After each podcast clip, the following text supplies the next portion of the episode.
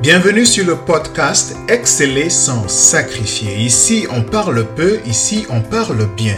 Ici, on partage des idées simples et concrètes pour exceller au travail sans sacrifier sa famille. Tout ceci sans subir la tyrannie du stress et du burn-out. 15 ans cadre des ressources humaines pour multinationales en Afrique et au Canada, reconverti coach exécutif pour cadres d'entreprise, je suis Patrick Njapa et mon intention est d'impacter positivement la vie de toute personne que je rencontre, y compris toi. Ready? Que le show commence.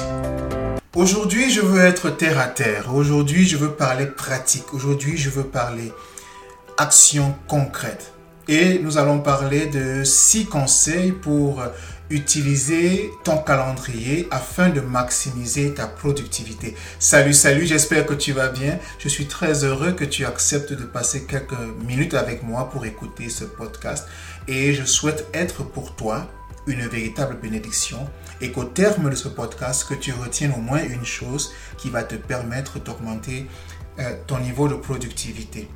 Je crois véritablement que Lorsqu'on veut exceller dans son travail, lorsqu'on veut vraiment être performant, avoir cette, ce niveau d'excellence, de maîtrise, d'expertise, pour aussi ne pas sacrifier sa famille, pour ne pas sacrifier sa vie personnelle, il faut être productif. Et quand on parle de productivité, on parle de gestion du temps. On ne peut pas être productif si on ne gère pas bien son temps. Il faut être capable de gérer ce temps avec une certaine stratégie. Et même quand je parle de gestion du temps, je mets gestion entre guillemets parce que gestion n'est pas le terme approprié si je devrais le reconnaître, je devrais l'avouer. Le terme que j'ai envie d'utiliser ici, c'est de maximiser son temps. Je, me refuse d'utiliser le terme gestion parce que la gestion suppose qu'on a le pouvoir d'apprivoiser, on a le pouvoir d'arrêter, de mettre en mouvement, un peu comme avec un robinet que si je gère un robinet, je peux l'ouvrir, je peux le fermer, je peux, faire que, que l'eau coule à, flot, ou je peux diminuer le débit et ainsi de suite. Mais avec le temps, c'est pas pareil. On ne gère pas le temps comme ça. Le temps reste le temps.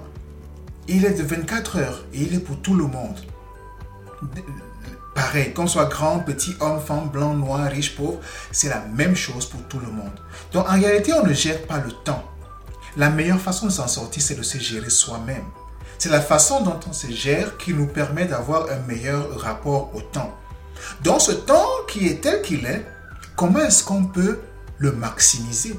Comment est-ce qu'on peut faire pour qu'à la fin de 24 heures, à la fin d'une journée, qu'effectivement, ces, ces 24 heures qui nous ont été gracieusement offertes puissent être utilisées à bon escient pour atteindre de bons résultats et notamment augmenter sa productivité. Plus on est productif, plus on excelle dans son travail, plus on excelle dans son travail, plus on a la possibilité, non seulement en temps, en argent, en énergie, en attention, de se retourner aussi pour donner à sa vie personnelle ou à sa vie familiale euh, euh, beaucoup de présence, beaucoup d'attention, beaucoup d'énergie et autres. Alors, six conseils pour utiliser ton calendrier afin de maximiser ta productivité.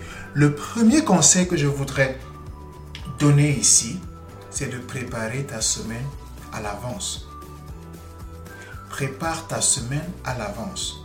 Ne laisse pas le lundi commencer sans que tu n'aies une idée précise de ce à quoi tu veux dédier ta semaine. Lorsqu'une semaine commence alors que tu ne l'as pas préparée à l'avance, tu vas subir la semaine tu vas être une victime de la semaine. Et plus encore, tu vas te mettre au service de ces personnes qui ont pris la peine de préparer ou de planifier leur semaine à l'avance. Parce que quand elles planifient leur semaine à l'avance, ces personnes savent ce qu'elles veulent, ce qu'elles recherchent. Elles vont venir te voir pour prendre un peu de ton temps. Et il n'y a pas qu'une seule personne. Elles sont nombreuses comme ça. Chacune viendra à son tour essayer de grignoter un peu de ton temps. Donc finalement, ton temps va se réduire comme une peau de chagrin et tu n'auras plus rien pour toi-même. Et tu n'auras plus la force de, de, dire non. Parce que tellement on aura pris de ton temps que tu baisses les bras. Donc l'objectif ici, c'est de préparer sa semaine à l'avance ça nous permet de prioriser, ça nous permet de dire cette semaine qui commence, voici ce sur quoi je voudrais travailler. Et ça fait partie des éléments que j'aborde très souvent lorsque je fais mes formations avec euh, toutes ces personnes que j'accompagne. Comment est-ce qu'on peut planifier ces semaines? Comment est-ce qu'on peut avoir des semaines bien remplies et suffisamment productives? L'une des clés, c'est de commencer à préparer sa semaine à l'avance pour ne pas être surpris. Je dis la semaine prochaine, je vais travailler sur 1, 2, 3, 4, 5, 6, 7 choses. Ça peut être plus, ça peut être moins, dépendamment de mon organisation. Ça veut dire que j'ai au moins des éléments, des indicateurs que je peux utiliser pour savoir si ma semaine a été productive ou pas. Première chose.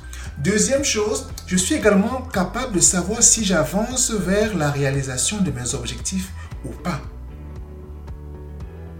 Je ne pourrais pas savoir si je suis sur la bonne direction tant que je n'ai pas la possibilité d'évaluer mes résultats.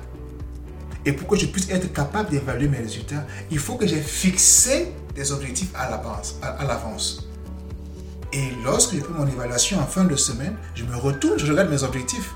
Est-ce que j'ai fait ce que j'avais euh, prévu de faire? Est-ce que j'ai fait ce que je m'étais promis de faire? Si oui, qu'est-ce qui a marché? Qu'est-ce qui n'a pas marché? Je m'auto-évalue. Et ça me donne donc la possibilité d'entrer dans la nouvelle semaine avec une nouvelle énergie sachant que ce que j'ai pu faire la semaine précédente, j'ai été pleinement satisfait et je peux continuer dans cette même direction ou je peux ajuster dépendamment de ce qui s'est passé. Donc la première chose, le premier conseil que je voudrais donner, c'est de préparer sa semaine à l'avance. Dans beaucoup de mes podcasts, je vais redire la même chose parce que pour moi c'est un message essentiel.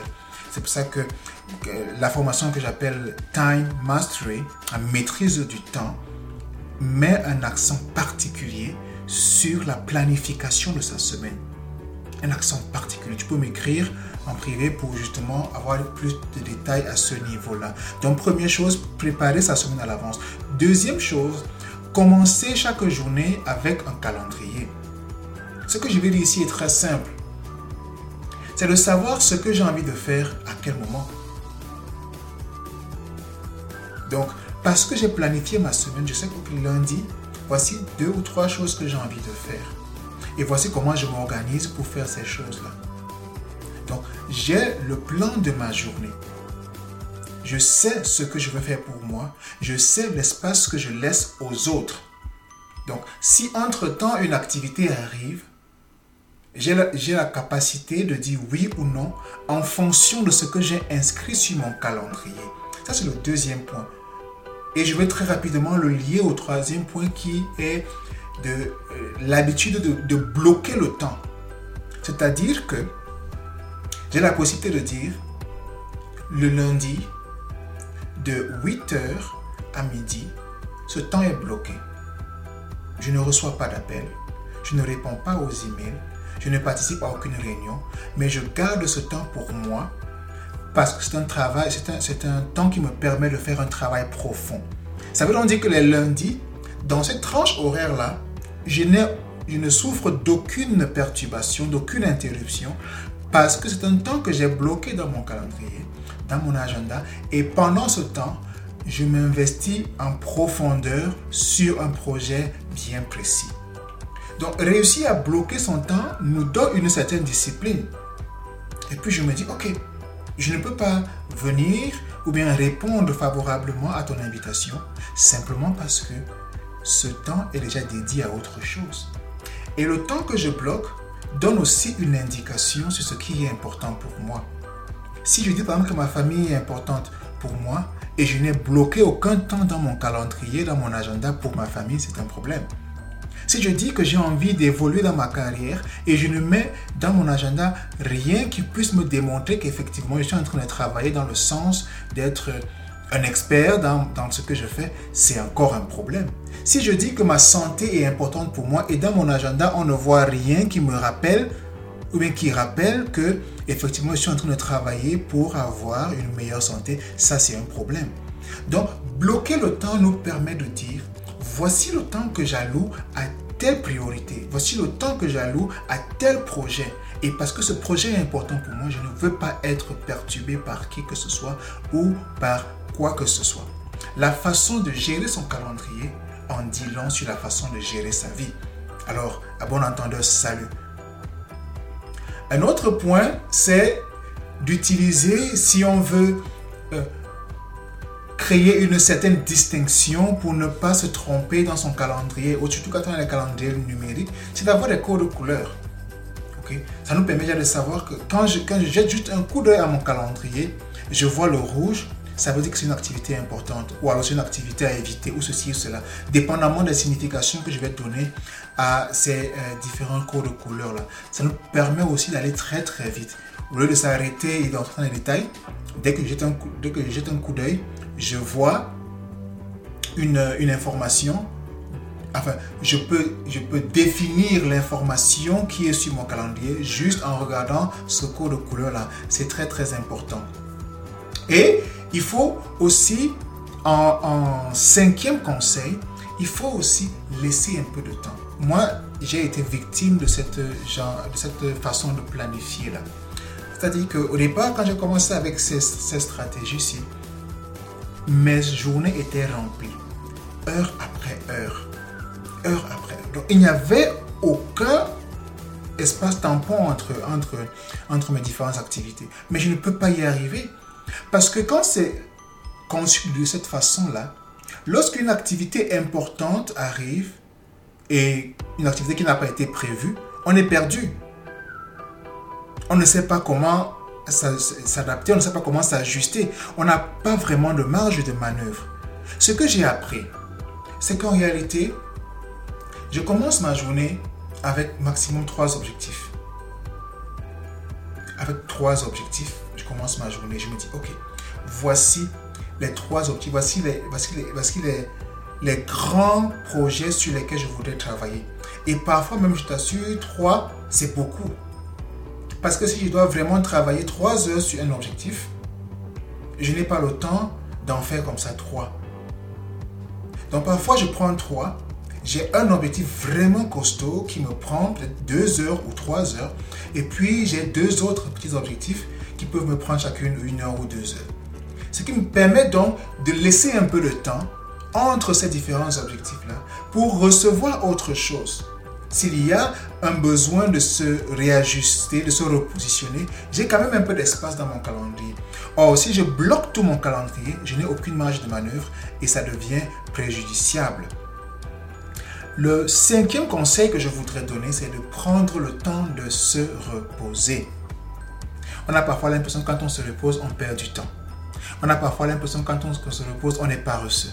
On a parfois l'impression quand on se repose, on est en train de procrastiner. Non. Notre corps est comme un véhicule. Pour nos véhicules, on n'hésite pas à aller dans les centres techniques pour des visites techniques et autres. Même le moteur, on ne le laisse pas tourner sans cesse de temps en temps, on arrête le moteur. ok? Notre corps aussi devrait être entretenu de la même façon. Si on veut aller loin, il faut justement ménager sa monture. Et dans le cas d'espèce, notre monture, c'est notre corps. Il faut donc se faire violence et arrêter de travailler et se reposer un peu. Je me souviens mon mentor qui me disait que c'est justement quand tu as l'impression que tu n'as pas le temps de t'arrêter, que tu ne peux pas te permettre d'arrêter, qu'il faut justement t'arrêter. Et on a aussi tendance à avoir la batterie complètement à plat pour s'arrêter. Ne laissons pas la batterie atteindre la zone rouge avant de conclure qu'il faut s'arrêter un instant. Il faut anticiper là-dessus. Il faut prévenir ça, ne pas laisser les choses s'envenimer et devenir hors contrôle. Alors, aujourd'hui, nous, avons parlé de six conseils pour utiliser son calendrier afin de maximiser sa productivité. Ok? J'ai parlé en premier conseil de préparer sa semaine à l'avance. J'ai parlé de commencer chaque semaine avec un calendrier, un ordre du jour ou bien une to-do list claire. J'ai parlé de bloquer du temps pour les activités afin de ne pas être distrait ou bien interrompu. J'ai parlé de essayer les codes couleurs, surtout lorsqu'on utilise les calendriers numériques, euh, Google, Calendar, quelque chose comme ça, le calendrier Google. ou bien Outlook ou bien Yahoo. Utiliser les codes couleurs, ce qui nous permet d'avancer plus vite juste en jetant un coup d'œil. On a une idée de ce qu'il y a à faire. J'ai aussi parlé de ne pas remplir son calendrier, laisser un peu d'espace, laisser un peu de temps entre les différentes activités, ce qui nous donne la possibilité de nous ajuster, de nous réajuster en cas de besoin. Et finalement, j'ai parlé de prendre le temps de se reposer. J'espère que ça a été utile.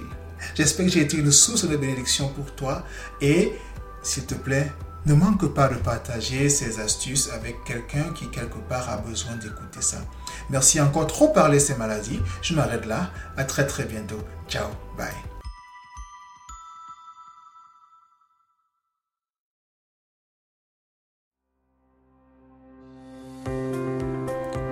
Je te remercie d'avoir écouté cet épisode de Exceller sans sacrifier. Si tu as aimé, rends-moi deux services, s'il te plaît.